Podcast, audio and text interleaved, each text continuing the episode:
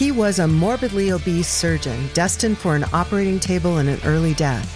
Now he's a rebel MD who is fabulously fit and fighting to make America healthy again. This is Stay Off My Operating Table with Dr. Philip Ovadia.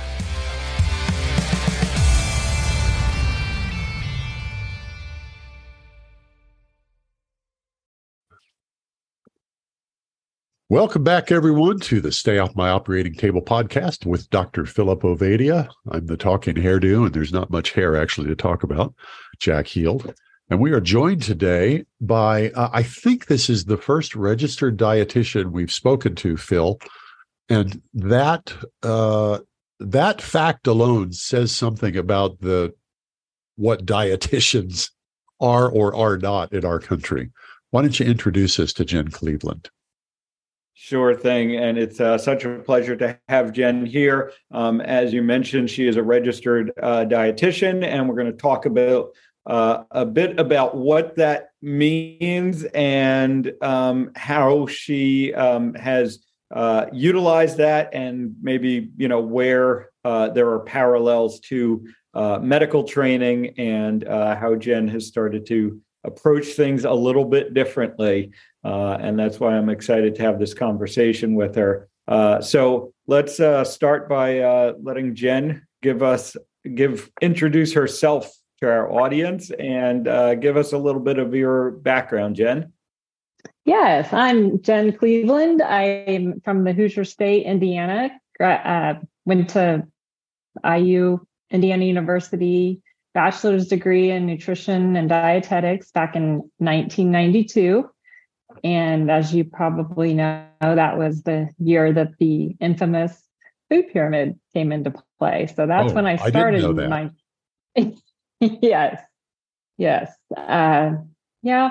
Pretty much my everything I learned, I'm having to relearn and unlearn, and it's it's quite the process. Thirty years later, um, going through a lot, imagine. just trying to unlearn everything I was pretty much ever taught about nutrition and still am told to teach um, at many times. It, it, you know that part can be a little frustrating. But I also have I have a master's degree in medical science from Indiana University, um, and I did some research.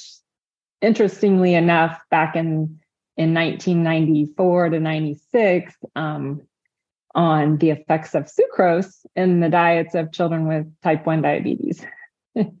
so, and my whole thesis in 1992 that I presented at the American Di- Diabetes Association National Conference in Atlanta was telling people, "Oh, it's just fine to for kids Ouch. with diabetes and sugar." I know, I know. Well, I was just saying it wasn't worse than starch.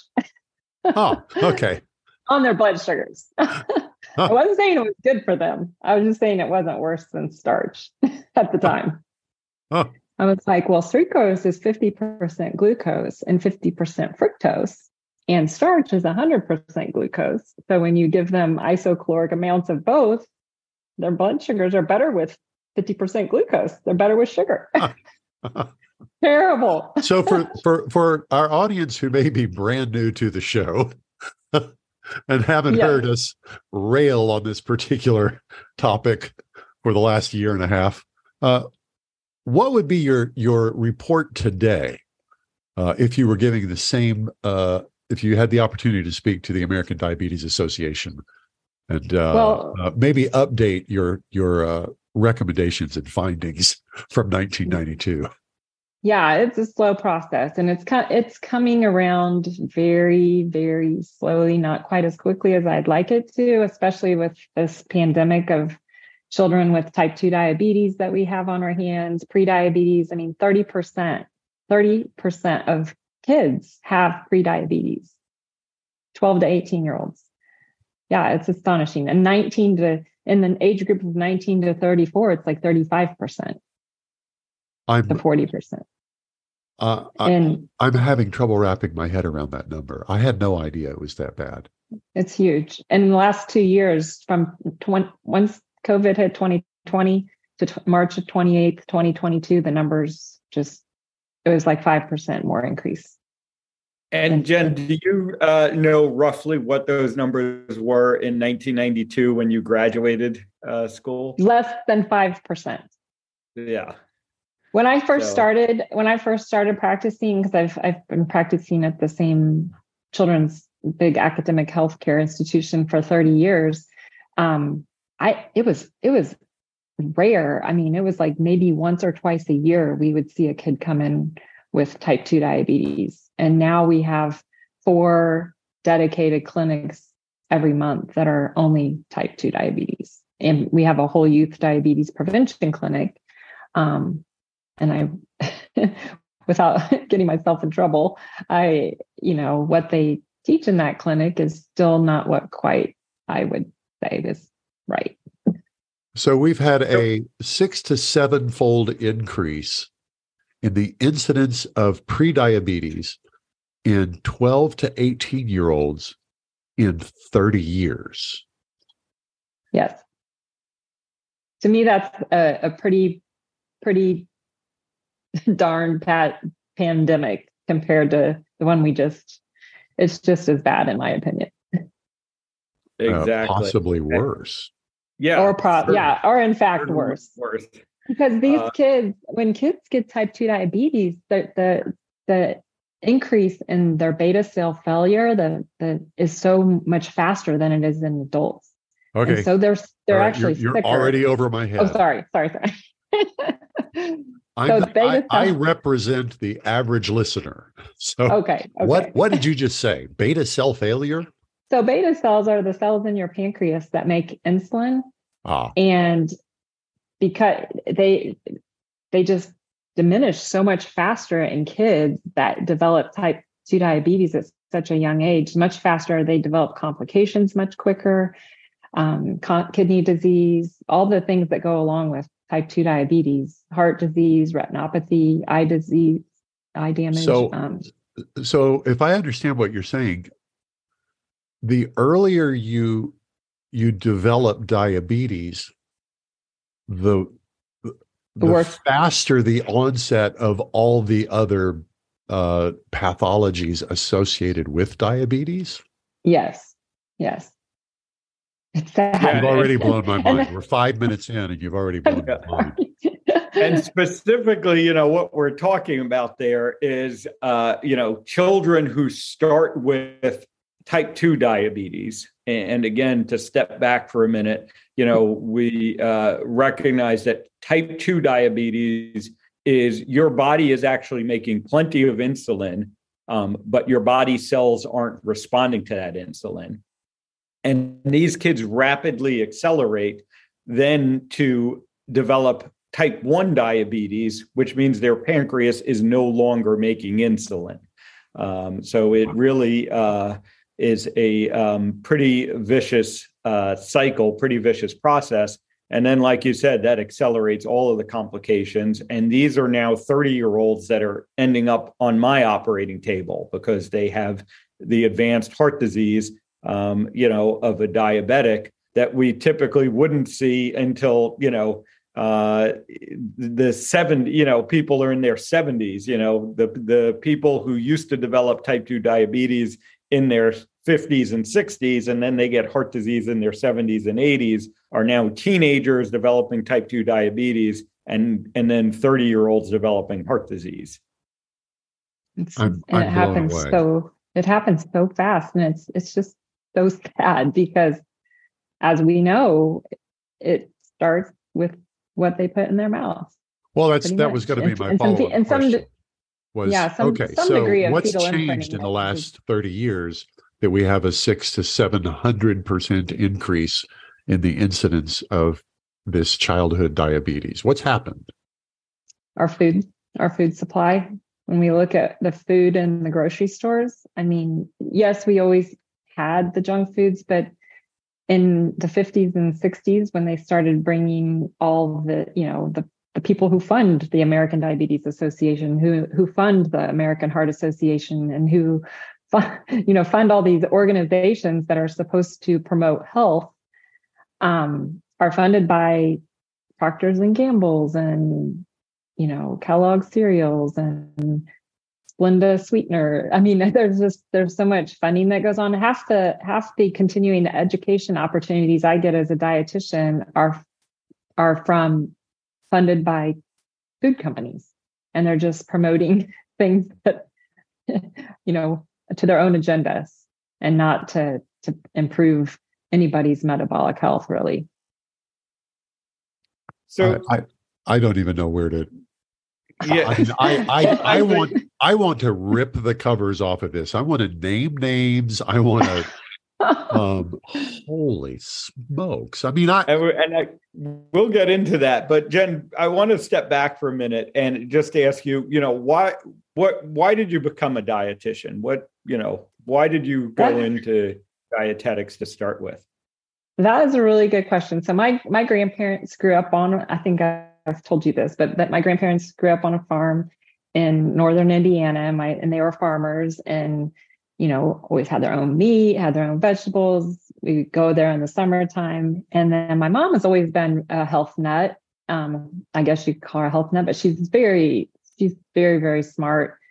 She's always um, tried to find out she's wanted to live a long healthy life and always wanted to do what whatever it was that she could do to do that well eh, we will never forget the moment and about the early probably mid 70s we were young or i was not as young as my brothers but we um, my mom read this book called the sugar blues oh i remember that and she yeah so she read this book and she literally ripped every iota of sugar out of our house. Probably did a lot of favors that we didn't know at the time. My brother threw a fit. No more fruity pebbles, no more, you know, any kind of sugary cereals. We were super active. And back in back in that day, I mean, we're we we don't we're not prone anyway to being overweight. I mean, we just our family is genetically kind of tall and slender. And so we people looked at us like we were Ethiopians. but but we, you know, we were healthy. We were just normal, healthy kids running around. Um, but yeah, so I, you know, I've always my mom has always had a interest in nutrition and kind of taught me good habits along the way. And so I was like, well, you know, this is interesting. I, you know, would like to help kids with type 1 diabetes. I don't have anybody personally in my family with diabetes, but there was an opportunity at the hospital to do these research studies and to work with one of the really, you know, at the time he was a very um, known uh, pediatric endocrinologist in our community. And I was like, well, that's cool. You know, I was only like in my early 20s. I was like, this is going to be fun. And so I, I enjoyed, you know, the research and all, but then when I look back, on everything that we did, it was all wrong. It's all wrong. so now I am like, I, I feel like I'm back in school again because I'm constantly I'm taking you know nutrition network courses and things that you know learning things that I didn't know before. Well, was was there a was there an aha moment for you that that where you said, "Wait a minute, this is not what well, I the aha yeah so the aha moments are it was kind of just along the way telling you know we, we were t- literally told t- t- we were told by doctors tell you know tell the family you know just have their children eat whatever they want no you know don't change their diets at all we will just feed the insulin. You know, we'll just give enough insulin to cover that much carbohydrate. So we give them an insulin to carbohydrate ratio. Say it's one unit for every 15 grams. And so they're told, you know, for every 15 grams of carbohydrate that your child eats, you cover that with a unit of insulin. And for every you know, so many milligrams per deciliter high that their blood sugar is over 120, not even 100 or 110, which is a more normal blood sugar, but 120 is the target um, just to prevent hypoglycemia. And so then we give them a little extra for that as well. So it's okay to let them run high and it's okay to to let them eat however much carbohydrate, no limit on what kind of carbohydrate, um, and just cover it with insulin. And so that was my job for years was to teach families carbohydrate to insulin ratios, how to program their insulin pumps so that it delivered enough insulin, and so on. And so then no, we there was no discussion about lifestyle. There was no discussion about.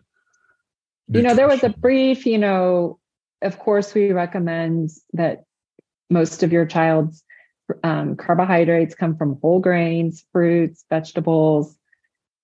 Yeah, but whole grains were always a very promoted because they're high in fiber.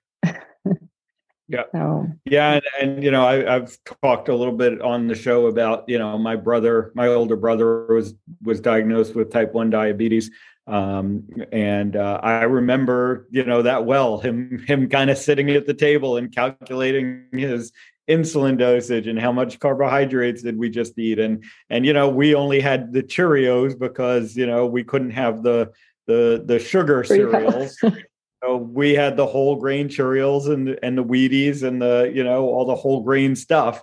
Um, and uh, he would sit there and and balance his carbohydrate intake with his insulin usage. and I had the Um, little but- heart association emblem at the top. yeah, right? exactly. So yeah, so um, let's but let's dig into a little bit more. Like, when did you start to realize that you know this wasn't uh, working, or you know this wasn't the right approach? You know, what what made you start to question this? Because I- having gone through a similar transformation myself, you know, and and trying, you know, it, it's you're that's a lot of uh programming that you had It- to start to unravel. So what what Yeah. what started that for you? So, I mean, personally, I I kind of started. I've I've not ever eaten a super high carbohydrate carbohydrate diet, even in, until not since I was like a youngster.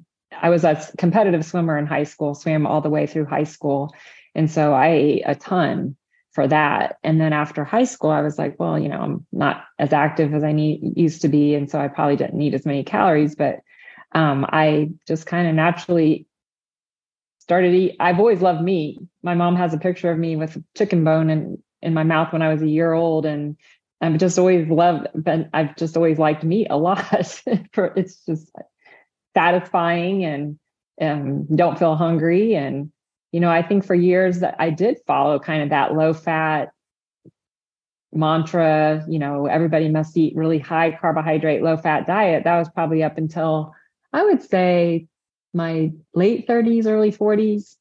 And then that's about the time when I was like, this stuff isn't working for any of these kids. It's not working for anybody. I was getting consult after consult for hyperlipidemia, but their cholesterol wasn't, their Okay, cholesterol what's, levels. What's hyperlipidemia? Oh, high, high cholesterol and triglyceride and In LDL kids. levels. Oh, yeah. I've seen kids with trigly- triglyceride levels in the 2000s. Well, Yeah, and, and important to you point out, you know, you're you're mostly talking about high triglyceride levels. Um, you know, high LDL cholesterol is becoming more of an issue in kids as well, but the high triglycerides are what you know you typically see. Uh, Yeah, we have a very big population of kids with fatty liver as well, the non-alcoholic fatty liver. yeah, that's the one that uh, you were in your the the biography you sent us. You were talking about uh, non-alcoholic fatty liver disease. and they kind of a lot of times go hand in hand with type 2 diabetes. A And lot of the is in- kids this is in kids. All right, as the young as young that- as eight, seven and eight year olds. unbelievable. The question that, that that comes to mind is there are parents listening to this and they're gonna they're gonna be saying, I wonder if that's my kid. Are mm-hmm. there what what do you do to check your kid first thing? What's the first thing that, that parents listening need to do to make sure that their kid is not on this road to diabetes?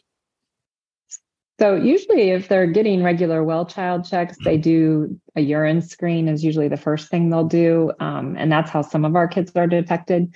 If they do go to their, but during COVID, a lot of kids didn't go to their any doctor's appointments.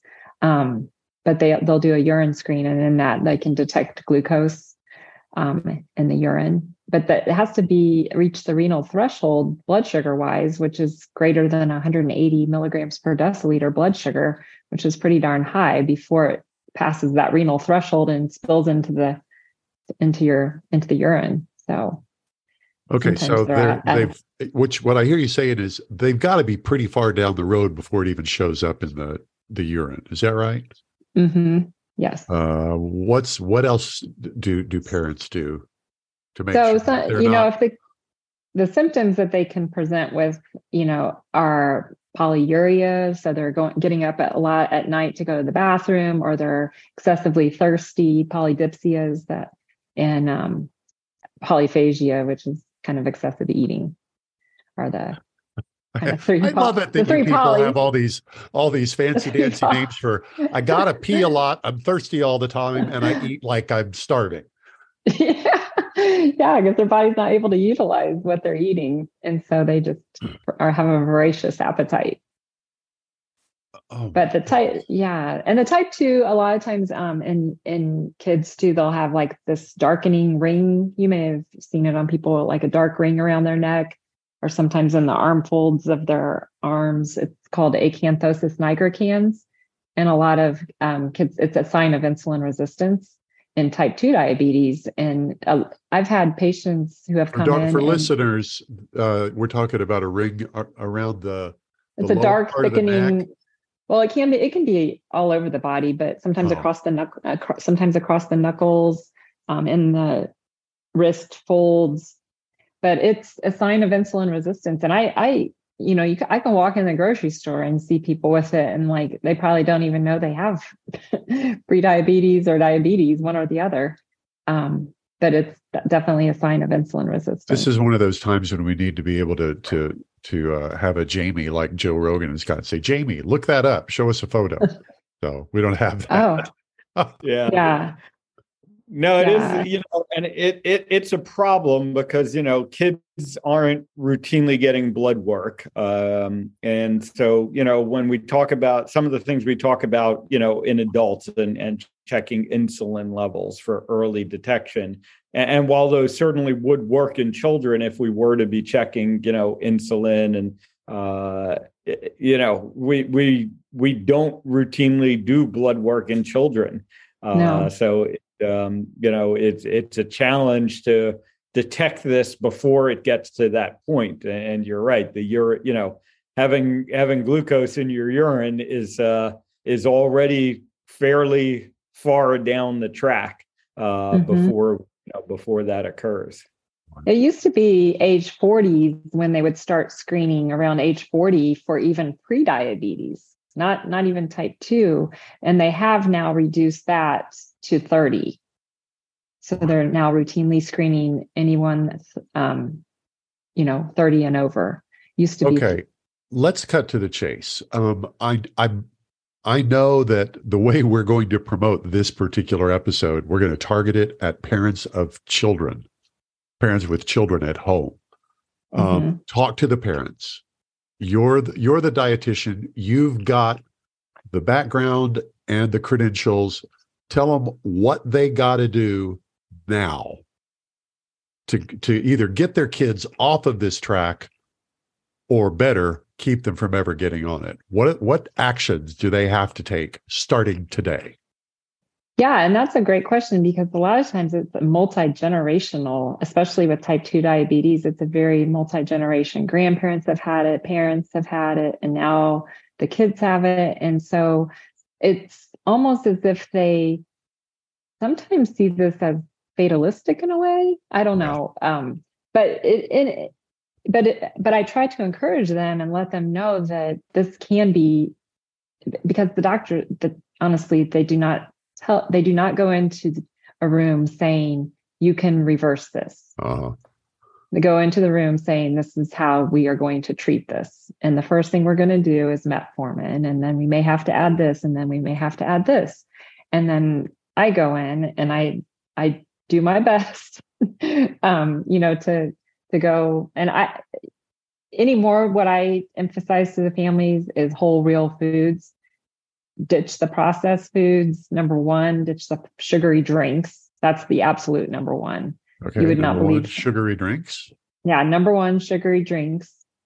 Number two, whole real foods, meats, vegetables, a little bit of fruit if they are just starting out. Um, and move a little bit. I mean, sometimes that I keep the movement for a little bit later because we're talking about some kids that have body mass indexes 45 to 55. So the movement is something We're talking about very kids who are already morbidly obese.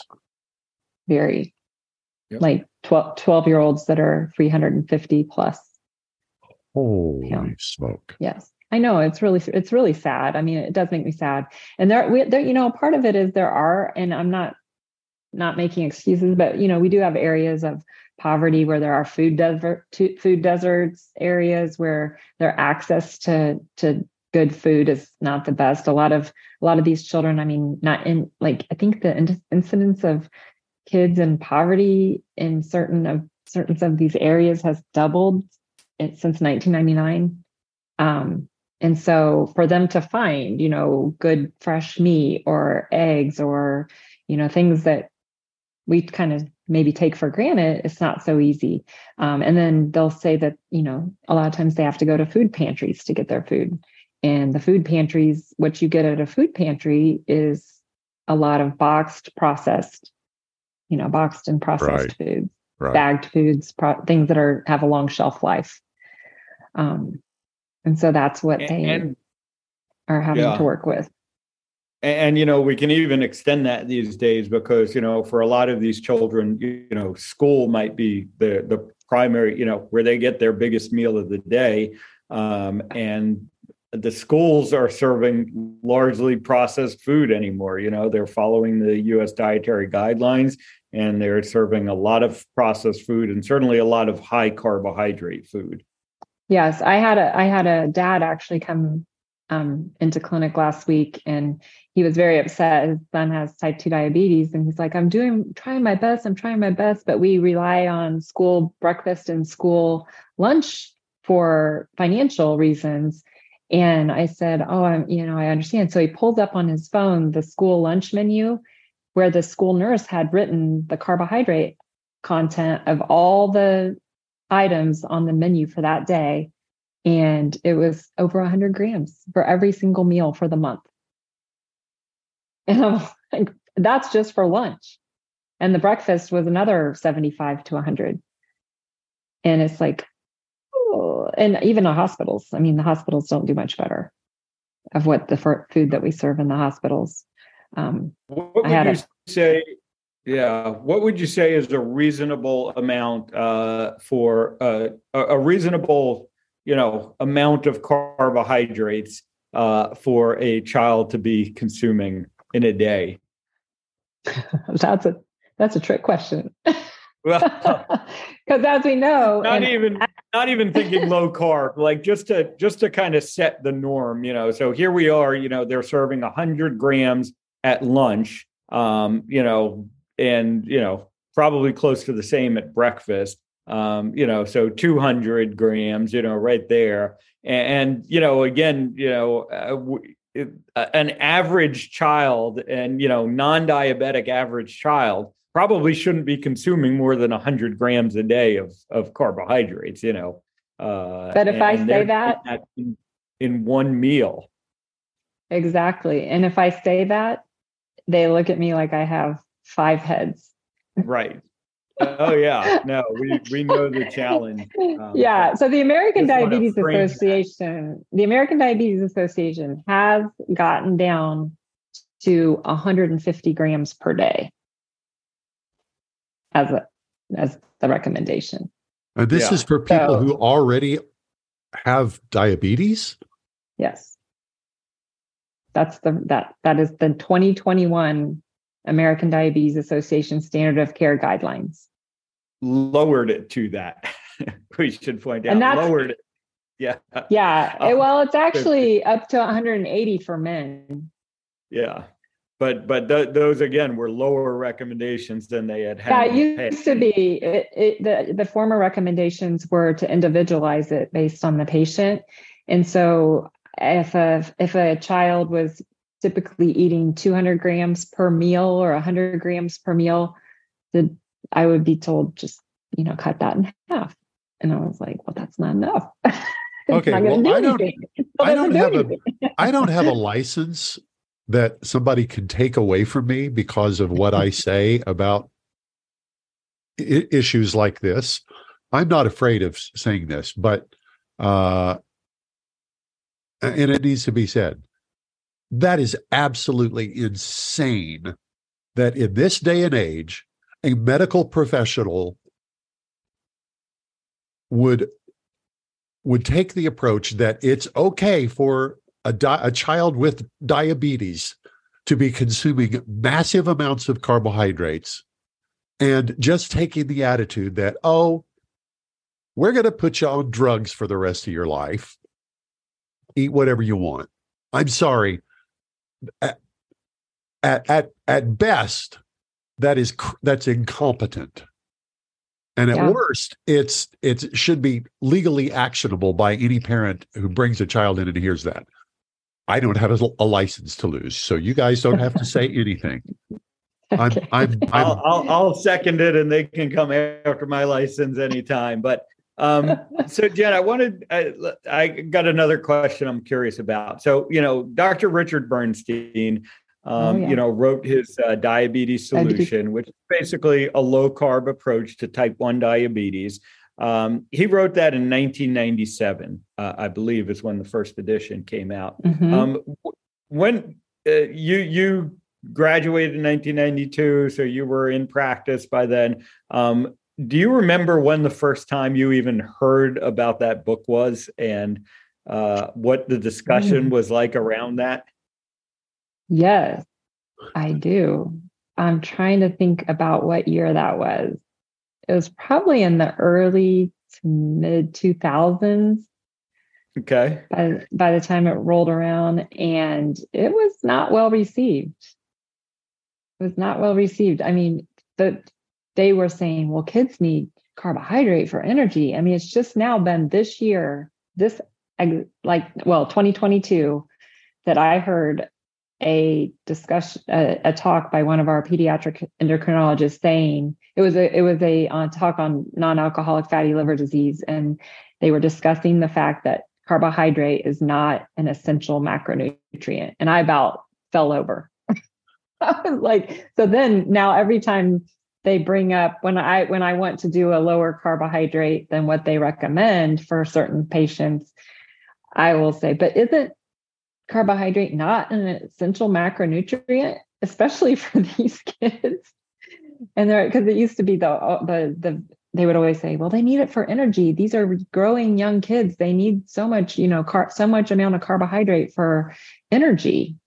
And that's just not true yeah. In other words, the, the a not, kid's body is able to make use of meat in the same way that an adult body can make use of meat.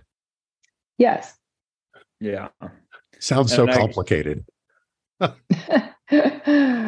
I, I, was just oh. picturing the ironic kind of situation during that lecture of of uh, you know the the the dietitians and the doctors in the audience, you know, throw literally throwing their donuts at the uh, the speaker mm-hmm. who suggested that carbohydrates are not essential uh, because I'm sure they were being served at the grand rounds like they always are.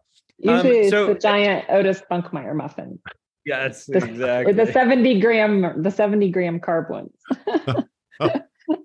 so to go back, uh, do you remember um, learning in school about um, you know how diabetes was treated uh, prior to insulin becoming uh, available.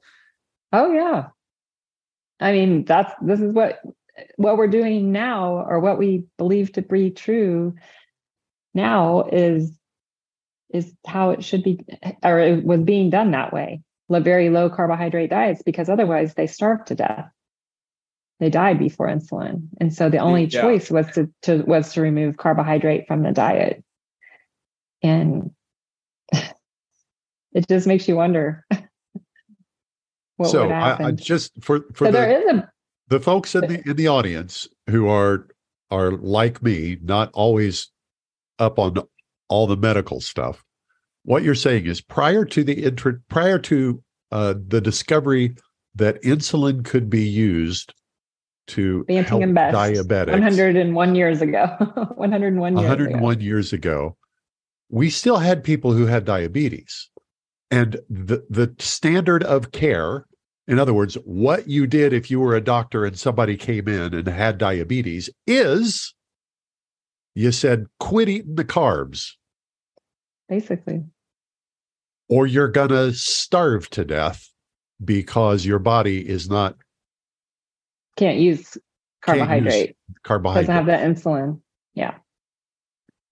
wow. 101 years ago. 101 years ago. Yeah, no, it, it, it really is uh, interesting. So, um, what do you, uh, I, I guess, you know, When I know, first started, it was the exchanges. I don't know if you remember exchanges. The carb equivalent, like this is worth. So we know, had to we had to tell we had to tell people like you get two ex- one milk exchange and two vegetable exchanges and three bread exchanges and two fruit exchanges for the day. and each exchange was equivalent to 10 to 15 grams of carbohydrate. So yeah, that was that was the original. It was a way to make to make the math look not quite as bad with the amount of carbohydrates that Yes. being promoted. Yeah. Um, so you know, what are you seeing now? Uh, in you know, how how many? I guess yeah. How many of your colleagues uh, are becoming enlightened? Um, you know, so I'm fortunate to now know a couple of dietitians, uh, you know, RDs or or um, uh, you know licensed uh, dietitians that are you know low carb. They realize that that's the way to go. Um, are you seeing a lot of that among your colleagues? Nope. Okay. I'm in Indiana. Oh no, I shouldn't say no. I, there are some. There are some. Um, but they definitely if I'm in the if I I don't often eat lunch, I'm kind of a I eat a little I eat more breakfast and dinner kind of thing. Um so and I'm usually just so busy and working through lunch that I just don't even think about it. But they're always like if I do eat, and it's usually just a bunch of meat of some sort that I like, they're like, so you just don't eat any fruit or you don't eat any pasta or you know you don't eat any rice. And i'm like breads. And i'm like i've never eaten bread really. I'm like no. They're like wow. And it's just like it's just they they think you're weird. Okay, uh, what you're painting for me is a picture that I I really wish I was not getting in my head. But you're painting for me a picture of a profession that claims to be able to to communicate to people who are sick because of what they who are sick for whatever reason. A profession that claims to be able to tell them what they need to eat that is utterly incompetent. That's what I'm hearing. That's the picture I'm hearing. Utter mm-hmm. incompetence. If you have a problem with your with your body, you're sick, and you go to one of these places, they, they have a dietitian walk in, you can be almost 100% sure that whatever they're telling you is bunk. That's what I'm hearing. Am I wrong? it no i i i would no i would and i i sometimes You're you know very get, modest, Jen. well i sometimes get frustrated because i i enjoy being a dietitian and i think there's a lot that we can offer. I've always felt like food could be that you know the whole hippocratic message of let food be thy medicine. I mean gosh you know really it it works for a lot of disease prevention but just getting that message in the right format and so that people can understand it. There's so much confusion out there. I mean there's so many fad things and you know but to find something that actually works and one of the things that the doctors always say with low carb diets that i hear you know not shouldn't say doctors but they they come back with is it's just not sustainable nobody can eat that low carbohydrate carb, carbohydrate of a diet for that long and and I've been doing, and I said, well, I've been doing it for years. I mean, what do you mean? how how long does it have to be to be considered yeah, sustainable? like sustainable, exactly. And I mean, yeah. I mean, years and years, and I feel good. And I, my parents have eaten this way for years, and they are. My dad just turned eighty a couple weeks ago.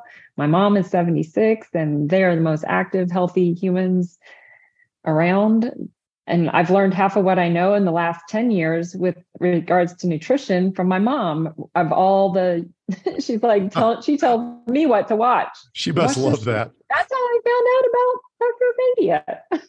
oh, from from your mom? Yes. Well, thanks, mom. I know. Yeah. I tell her thanks all the time. Thanks, mom. Well, you know, and again, it, it's ironic that you know you're probably like oh you know i we learned that you know i learned this new thing about nutrition and your mom is like that's that's what i learned in the 1970s and right. unfortunately you know you unlearn you learned the opposite in the 1990s uh, but you know again this is none of this is new you know we we've the talked deep, about yeah the deprogramming and relearning is pretty intense. Yep yeah it's a lot um but so let's um let let's uh let's turn the conversation around here let let's yes, hear some please. of the success stories yes i'm getting depressed yes. no yes. I, I know there are success there are much there are successes along the way and you know I, I don't know how much I can say, but I, there is a movie on Apple TV now called The Diabetes Solution. They actually um, asked Dr. Bernstein. Uh, have you seen the movie? So, uh, I actually haven't. I, I wasn't oh, aware of the. Yeah. So the, the, well, the movie um, it was a group of moms of children with type one diabetes, and one of them happened to be her husband was a physician, and she was just astonished when her child was diagnosed with type 1 diabetes and was like you know this has got this is not right this is you know they're telling me that they can have you know the sugary cereal and, and orange juice and you know all these things um, and just cover it with insulin. She's like, that's just not right. That's just not right. So she did further investigation anyway. Just the film came out on Apple. It's on Apple TV and Prime um, TV. It's like three ninety nine or something. But it's it's a re- really well done movie. Um, so I kind of tell people, you know, check that movie out. I, you know, I, yeah, well, still yeah, at the phase where I'm trying to work on getting them to wean down on on the carbs. yeah. Yeah, and then there's uh, you know, there's there's a massive Facebook group uh, you know, uh, around Dr. Type 1 grit. Type 1 grit. Um, mm-hmm. which, which I just actually learned the other day. So Dr. Bernstein is still active in it. You know, he's uh, oh, he's yeah. almost 90. yeah, he's he's I think going to turn 90 this year maybe or uh is yeah, approaching 90 old and he's still active. He's amazing. Yeah. Yeah. Yeah. I wish I I wish so, I had taken his advice and along the way a lot earlier. But you live and you learn. we all do. So yeah, talk about some of the you know ways that you're now uh, you know now realizing what you realize and knowing what you know you know talk about some of the ways that you're uh, incorporating that um, you know into your life uh, with with working with people. So i i very much and i i have to be careful in what i say um in in this space because i you know there's they're still telling me 60 gram you know for for boys 45 for girls type of thing um, so i i take the approach of more focusing on the processed foods getting them to eat just whole real foods the meat the vegetables because those are naturally low and very low in carbohydrate um, some vegetables, uh, not the not the corn and the peas and the potatoes. Um, in Indiana, they can still consider potatoes a vegetable. um, and then a little like the, they don't want to completely remove fruit. So, what so. do you do to keep yourself from losing your mind inside this this type of environment? Oh, that is the hard part. I, I do a lot of yoga. Spend a lot of time with my grandkids.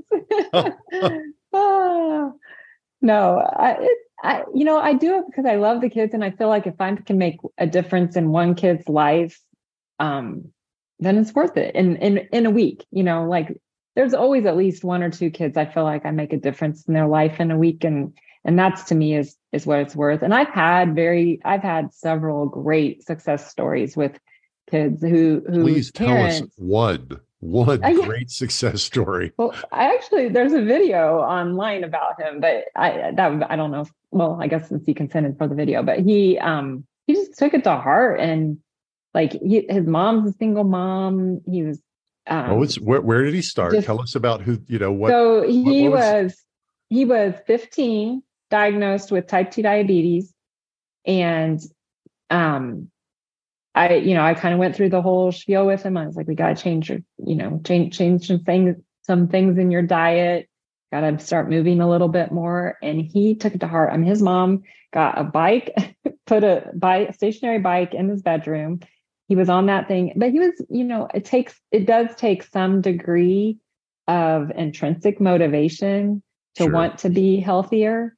And sometimes kids feel so bad, they don't know how bad they feel. Right. They're so their body is so metabolically unhealthy that they don't even know how good they could feel.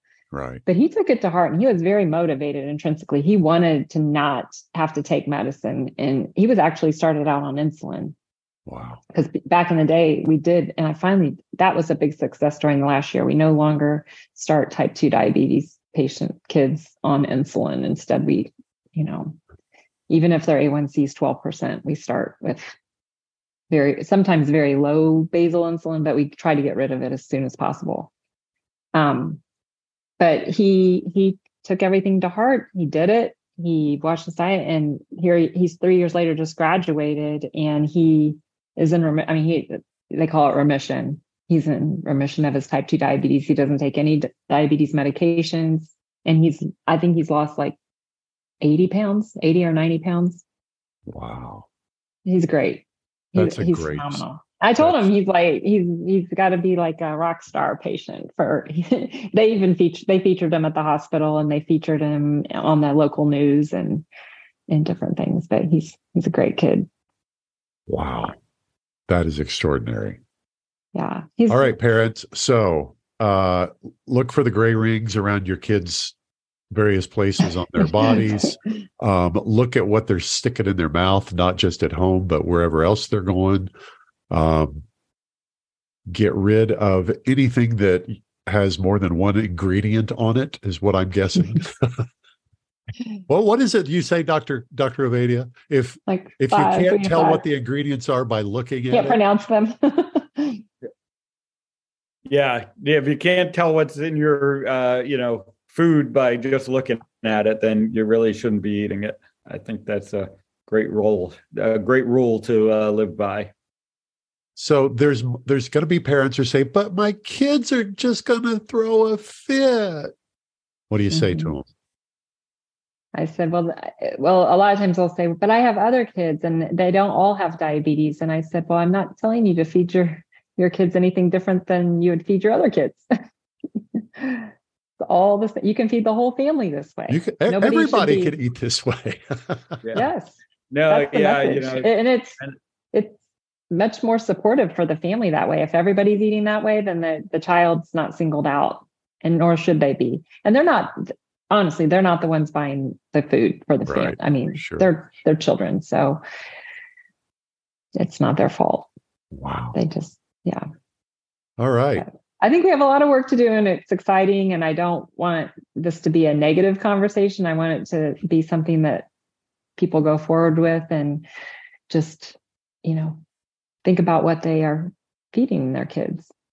Well, it more. is it is gratifying to to know that um the message that I've been hearing from guest after guest after guest on this show for the last year and a half is essentially the same message over and over again. uh, eat whole real food. I mean, it's it's so complicated.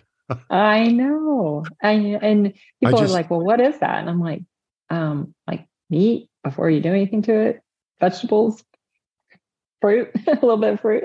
you know, it's not like it really isn't rocket science. It's just it's just putting it into action. We had And a guest and- on. And there's so much there's so much um addictive uh, qualities to the the processed foods. I mean, they just because they release all those dopamine receptors and make you feel so good. and Yeah. that's a whole nother the carbohydrate so addiction. briefly. Right. yeah. Um, I I had a get we had a guest on a while back, and I I for the life of me can't remember who it was, but she talked about being poor and needing to lose a, a bunch of weight, and uh, her comment was something along the lines of, "Don't think I was shopping at the fancy dancy grocery stores buying expensive meat. I was going to McDonald's, ordering a quarter pounder with nothing on Mhm. it, and take and throwing away the the bread. I was eating."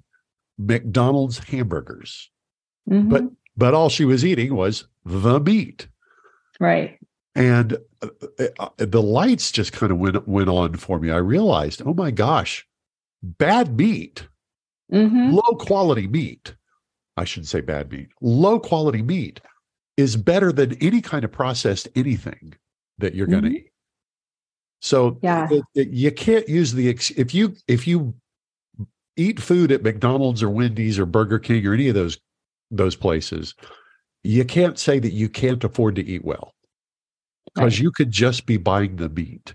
And by the Mhm. way, um, I, I my wife and I go to In and Out once a week, and I now order bear patties. It's fantastic, and it's cheaper. I order six bear patties. I'm getting roughly ten ounces of of, I would guess, fairly low quality hamburger for six bucks. I'm and it's great. It's fantastic. Well, I, and I do that a lot. All because that is a, a common thing that I hear is it's very expensive to to buy meat and to buy fruits and or to buy vegetables, all these things. And so I'll bring in the. I always every week bring in the grocery ads and kind of like we'll go, go through and circle ideas of what they could choose in place of like all the stuff in the middle of the. Usually the meat and the vegetables are on the front page of the ad.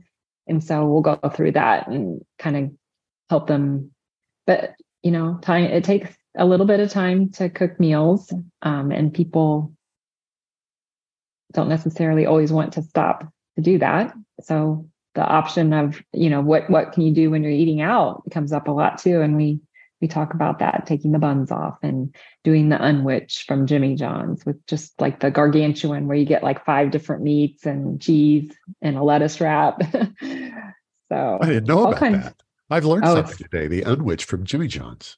Oh my gosh, it's so good. it's my to go, like my on the go when I'm on the go. I love it. Okay, Yeah. well, we've got a new There are sponsor, Phil. Yep, there we go. Maybe we can work gargantuan. with Johnson McDonald's, yeah. Well, Jen, I. I appreciate your time here today. Um, oh, of course. Phil, how, how do you want to wrap this up?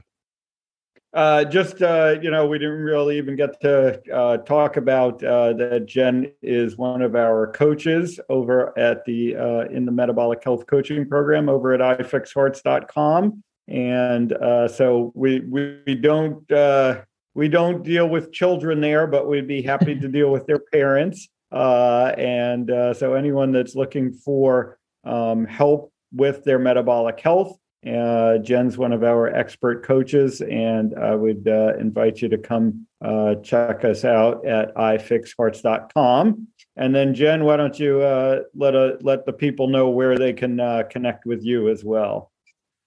Um, they can connect with me on LinkedIn, Jen Cleveland, uh, Twitter, sad, at Sad Free RD, sad being I love that. standard Sad standard free. American diet, sad free RD, yes. And on, I think that's the other one's uh, Insta, Instagram is at jcleve70. All right, we'll make sure all that stuff shows up in the show notes. All right. Very good. Been a All right, pleasure. folks. Thank you. So, so if if you're too intimidated to talk to Dr. Ovadia at ifixhearts.com, and and don't be because he's a great I guy. was going to say, um, you could you might have the opportunity to work with Jen Cleveland, who is a uh, a, a, registered dietitian who gets it. Um, thank God, there's at least one in America. there's several. All right. Well, for Dr. Philip Ovadia and, Dr. and, and Jen Cleveland, I'm Jack Heald. This is the Stay Off My Operating Table podcast. I'm going to invite you to subscribe. We drop a new episode every Tuesday, and we'll talk to y'all next time. Chances are you wouldn't be listening to this podcast if you didn't need to change your life and get healthier. So take action right now. Book a call with Dr. Ovadia's team.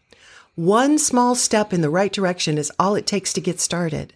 Contact us at ifixhearts.com slash talk. That's ifixhearts.com slash talk.